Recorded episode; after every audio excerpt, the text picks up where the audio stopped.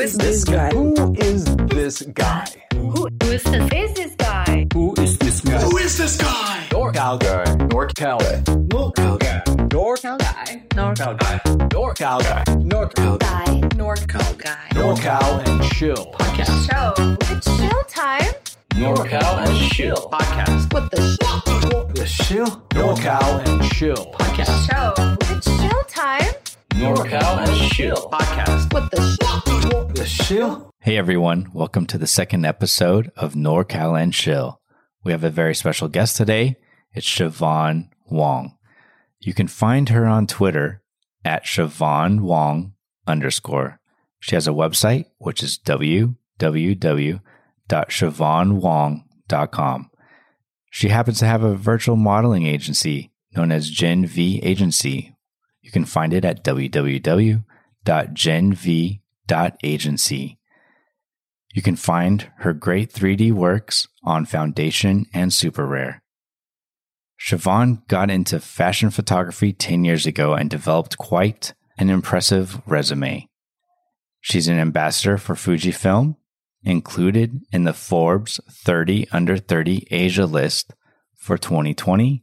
Her clients include Sephora, Lancome, Cosmopolitan, HK. She's an NFT Asia Discord admin. She's been a great community leader, and she's a practitioner of Krav Maga. Everyone, please welcome Siobhan Wong. Hey, Siobhan, welcome to the show. How are you doing? I'm good. I'm good. Thank you for having me. Yeah, well, I'm glad you could make it. Thank you so much for joining me. yeah, I mean, like, it's, it's fun. I like doing podcasts. I like doing interviews. So here we are. And, and yeah, flattered that you thought of me. It's, it's very nice. So, yay. Well, I, I mean, you're definitely top priority and had to have you on. Well, as it should be. but again, thank you. Well, let's start it off. Do you use a hardware wallet with your MetaMask account? I feel I should lie about this, but I don't. Well, I mean, I do have a ledger, and I am pretty good about putting as much of my earnings into the ledger as soon as possible. So my MetaMask generally don't have that much money to start with. Also, it prevents uh, stupid shopping, but it is not directly linked to my MetaMask just because I don't know. I, I, I got lazy with the setup and like and, and I heard that every time you want to move something or do something, you gotta you need the the ledger. And to be honest, the ledger kind of makes me nervous when I use it. So so it's not directly linked, but I do put my money into it and bulk of it as soon as I earn them. So that's pretty good practice, Yeah. right? Yeah, I think that's pretty good. I mean, as long as you just keep a small amount on your MetaMask just for minting or small purchases, I think that's fine. And keep the majority of it on your hardware wallet. That's pretty good practice. Yeah, but it always happens that I'll be like, oh, you know, I'll leave like maybe 0.1 in my MetaMask and I won't do shopping. So I'll definitely have enough for gas. And then like right before I mint something, I definitely go shopping. and then I'll be like, oh my God, I have like way too little for gas. There was one time that like someone wanted to buy my piece of Super Rare. I was so excited. And I was like, okay, I'm going to accept the offer. And I realized I didn't have enough. I had to go to my friend. I'll be like, please, this is not a scam, but like, can you send me some E so I could accept the offer and send it back to you? It was really bad, really embarrassing. But that happened. It might happen again because I'm really bad at money management. That's why I put it all the way into a ledger. But yeah, hey, well, that's, that's good. that. That's good. I mean, it's it's helping you, you know, save your money. Yes, it really does. Cause like, yeah, I, I do have a very hard rule that like any ETH that I put away, I do not pull them out for shopping. So, so yeah, That's, That's that. awesome. All right. So I'm curious, what were your first thoughts when you heard about NFTs? So I first heard about NFTs from my husband, and when he first told me what NFT stood for, I just stared at him because those words really just mean nothing. Yeah, yeah, Because like yeah, like non-fungible tokens, like great, that explains absolutely nothing. so my my husband had to like really explain the idea about it. He gave me a few like he well he gave me an article. He said go check out on it because like you do art and like it seems connected to you.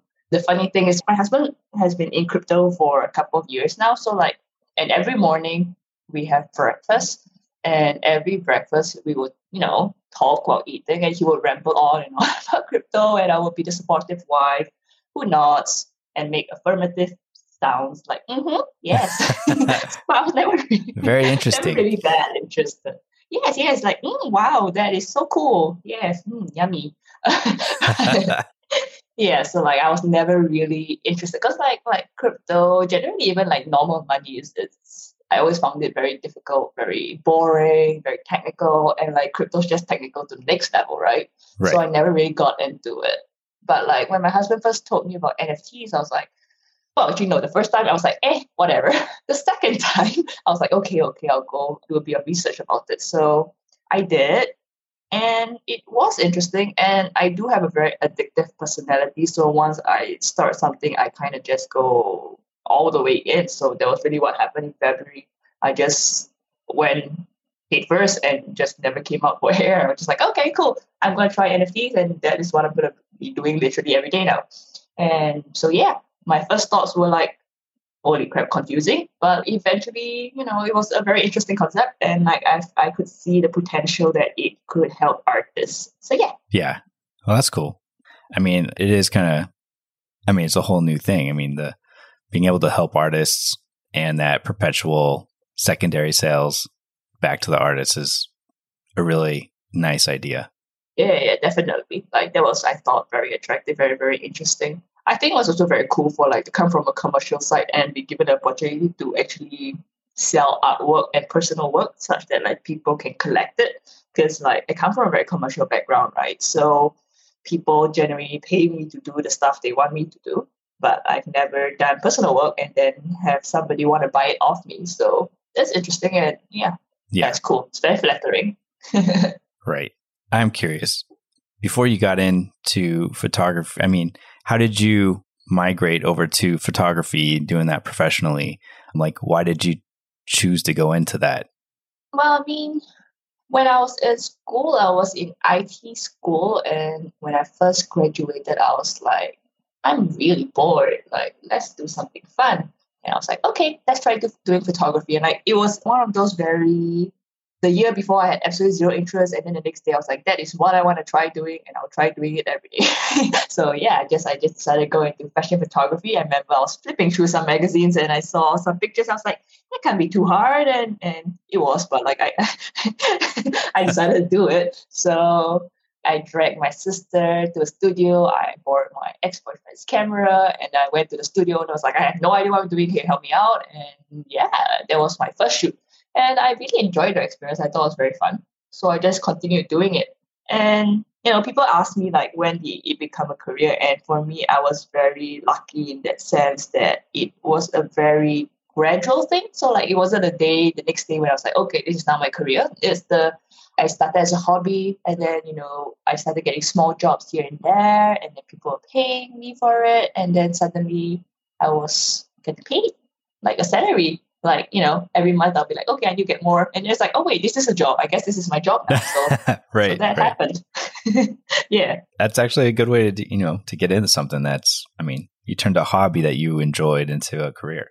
Yeah i'm very fortunate that i was able to do that it was i know that a lot of people aren't able to get the opportunity to do so but like i had very supportive parents because like i mean the first few years i wasn't like earning big bucks right but like i knew that no matter what I had a home to go back to, there'd be food in the fridge, there'd be a bed to live in, you know. So like I never had to like, oh no, I need a nine to five job to get a very stable salary. I was able to and figure my way around the industry so that I could, you know, make my spot and yeah, that was that. But like I'm very thankful that I had a lot of support along the way.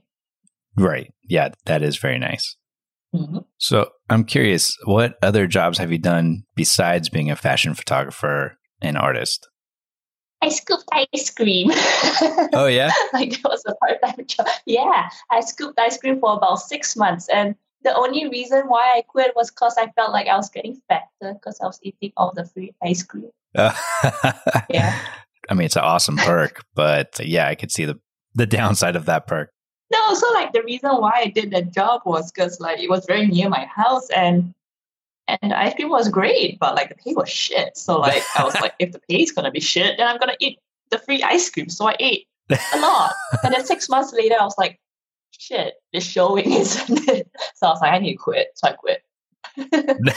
nice, nice. I'm curious. If you were an animal, what would you be and why? Mm, I think a panda because it's Asian and I'm Asian and it's kind of dopey and I'm fairly dopey and it's clumsy and I'm also well I'm not really naming really good things. It's cute and I'm cute.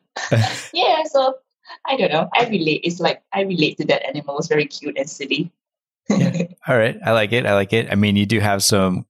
I mean, your super rare video had you know was cute and funny and and dopey. so I mean, yeah, it fits. It fits. yeah. Okay. Cool. Nice. All right. So if you could shill someone else's work, who would it be? Well, this is a hard question because I'm fans of so many people's work. But I mean, generally, I have a community here in the NFT scene called NFT Asia, where it's just you know Mhm. bunch of Asians doing NFTs. That's the name for the name. So I think every time I have the opportu- opportunity to share someone's work, it's just always people from that Discord because there's just so many talented people in there, and I feel like because a lot of them have like the struggle with language, the struggle of just not being in the exposed to the right country with the right mediums and, and the right information, they are not as able to be seen in the NFT scene. Because I mean the focus is all generally still very westernized, right? right? So whenever I am able to shield, I always try and point them out because there's just so many really hugely talented people in, in our Discord. And yeah, so I kind of just rotate through whoever I can think of at the moment, and it will be them. Yeah. yeah, but yeah, there's just so many of them, so many. Yes. Would there be anyone outside the NFT space? You're like, hey, go buy this person's work that's not in the current space. Mm, well, I mean, the thing is, I was never in the art world. I've never done like I've always been in the commercial world, right? So like I've never really done my research on the art world and the people who are in the fine art side. So to be honest, probably not. But like my favorite photographer is Tim Walker, if that helps. So maybe him if he ever does NFTs. All right. All right. yeah, yeah, yeah. If he does NFTs, like it'll be amazing. Like his work is crazy. I love it. Oh, I have to go look at it. Mm, I'll send you a link later. Oh, yes, please, please do. So I'm curious also what the best advice you've been given. that asking is free. I think I've learned a lot in my photography journey and in photography where like, you know, I think and a lot of the lessons I've learned translates very well over to the NFT side where I feel like it's one of those things where as creatives we all want to be that creative where one day you know we just do our work and then a spotlight shines on us and then it's like ta-da! and then everybody knows who we are. We become billionaires and we're, we're done for life right? But like i feel like the, the chances of that happening in real life is is just such a low percentage and there's so many of us having our banking on that happening to us is is just not realistic. So i think it's really understanding that you can have the most amazing work out there, but if nobody knows, nobody can buy it. If they don't know you exist, they can't, you know, Mhm. come to you and, and they'll tell you that, you know, I want to buy your stuff. So unfortunately, it is a lot about marketing. It is a lot about putting yourself out there. And I feel like as soon as the creative understands that this is an unfortunate part of the journey that you have to accept that you have to do, Mhm. then the sooner the better. Because yeah, I mean, it never gets fun, but it gets slightly easier, I guess. And I mean, I've also learned that like you really have to put yourself out there and contact people, and that asking is free. That like you know this person doesn't know you exist, and you contact them, and like if they never reply, the person continues not knowing you exist. So like it's you're not losing anything, but the, the upside is the person could realize you exist.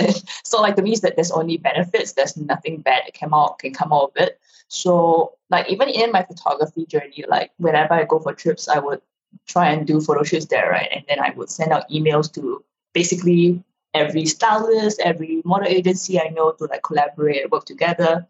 And sometimes you look at their work and you're like, oh man, this person is too good for me. Like they're, they're, they're, they're Right. they have too high credentials, like they probably wouldn't work with me, right? But there were a lot of times where I still send the email, just like, whatever, like, what's the worst that could happen, right? They'll just Right. So I just sent it. And they replied and they were like, okay, let's do it. and I've gotten a lot of opportunities that way. I mean, when I went to New York the months before, I sent out a bunch of emails. And one of them was to a Billy Porter's manager who, who agreed to let me photograph him. And when I went to New York, I got a photograph Billy Porter, and those photos were used for Vogue. So, like, all this were all connected to the email that I decided to send him. And, well, thousands of other people, but like most of them don't get replied. But the ones that do are opportunities you otherwise would not have gotten. So, yeah, asking is free. That's really good advice. Yeah, I mean, it never hurts to ask. Mm-hmm, mm-hmm, mm-hmm, yeah. And yeah, yeah, I mean, like, I think it's very easy to just assume that people wouldn't want to work with you or they're just too busy or too high level. But, like, you know, ask and see what they say. And then you can make your decisions based on that as opposed to, you know, you just assume and it could have happened, but it didn't because you never asked. Right, right. Yeah, that makes sense. I mean, that's how, I mean, a lot of people got to me initially. I mean, I'll sometimes check the DMs and be like, oh, I could, I think I could help out this person with this particular question or whatever. And sometimes I'll reply back if I think it's a valid question. Yeah. I mean, if I remember correctly, I tried to bribe you with beer. yeah, I'm pretty sure I tried to bribe you with beer. So that worked out. Perfect. So I'm curious if you could live or move anywhere, where would you live and why? I mean, if this question was asked before the NFTs, before the pandemic, I think I would said New York because every time I've been there, I just love. I love the atmosphere, I love the culture, I love everything about it. But right now, I don't know, like, I think I'm realizing. I mean, I mean, I always knew that like I'm very fortunate to be here in Singapore, but I think sometimes it makes me realize how much more fortunate I am to be in a country like Singapore that that supports technology, that supports the future tech, that supports crypto, that supports innovation, and yeah, it's a working government, I guess. so I mean, I think for me, I would still love to travel around to like live in different places for a couple of months, like having stints there, like six months to a year. Like my husband and I, we were discussing Bangkok, you know, Thailand, and, or like Vietnam before the pandemic hit. So I mean, it's, it's not crazy that like I, I still might, but like yeah, I'm very appreciating Singapore right now. Yeah, they're doing a great job with technology and stuff over there. I Mm. wish that sometimes I lived over there, but that is not the situation currently. Maybe, maybe one day you can come and then we'll eat a lot and get fat together. That'd be fun. well, yeah, I'm always down to eat. I'm down to do that. yeah. Singapore's great. Singapore's great. Yeah, I, I definitely want to visit. Yeah, I'm hoping You better come. And like if you come, you better tell me. oh yeah, yeah, I definitely will. I definitely upset. will. I'm not keeping it a secret. upset. Just just block you off Twitter, like how dare. Just post pictures like, "Hey, I was here," and you're like, "Oh, that guy." I don't like him anymore. I take away my bribe. No more beer for you. So, when you were a kid, what did you want to be when you were older?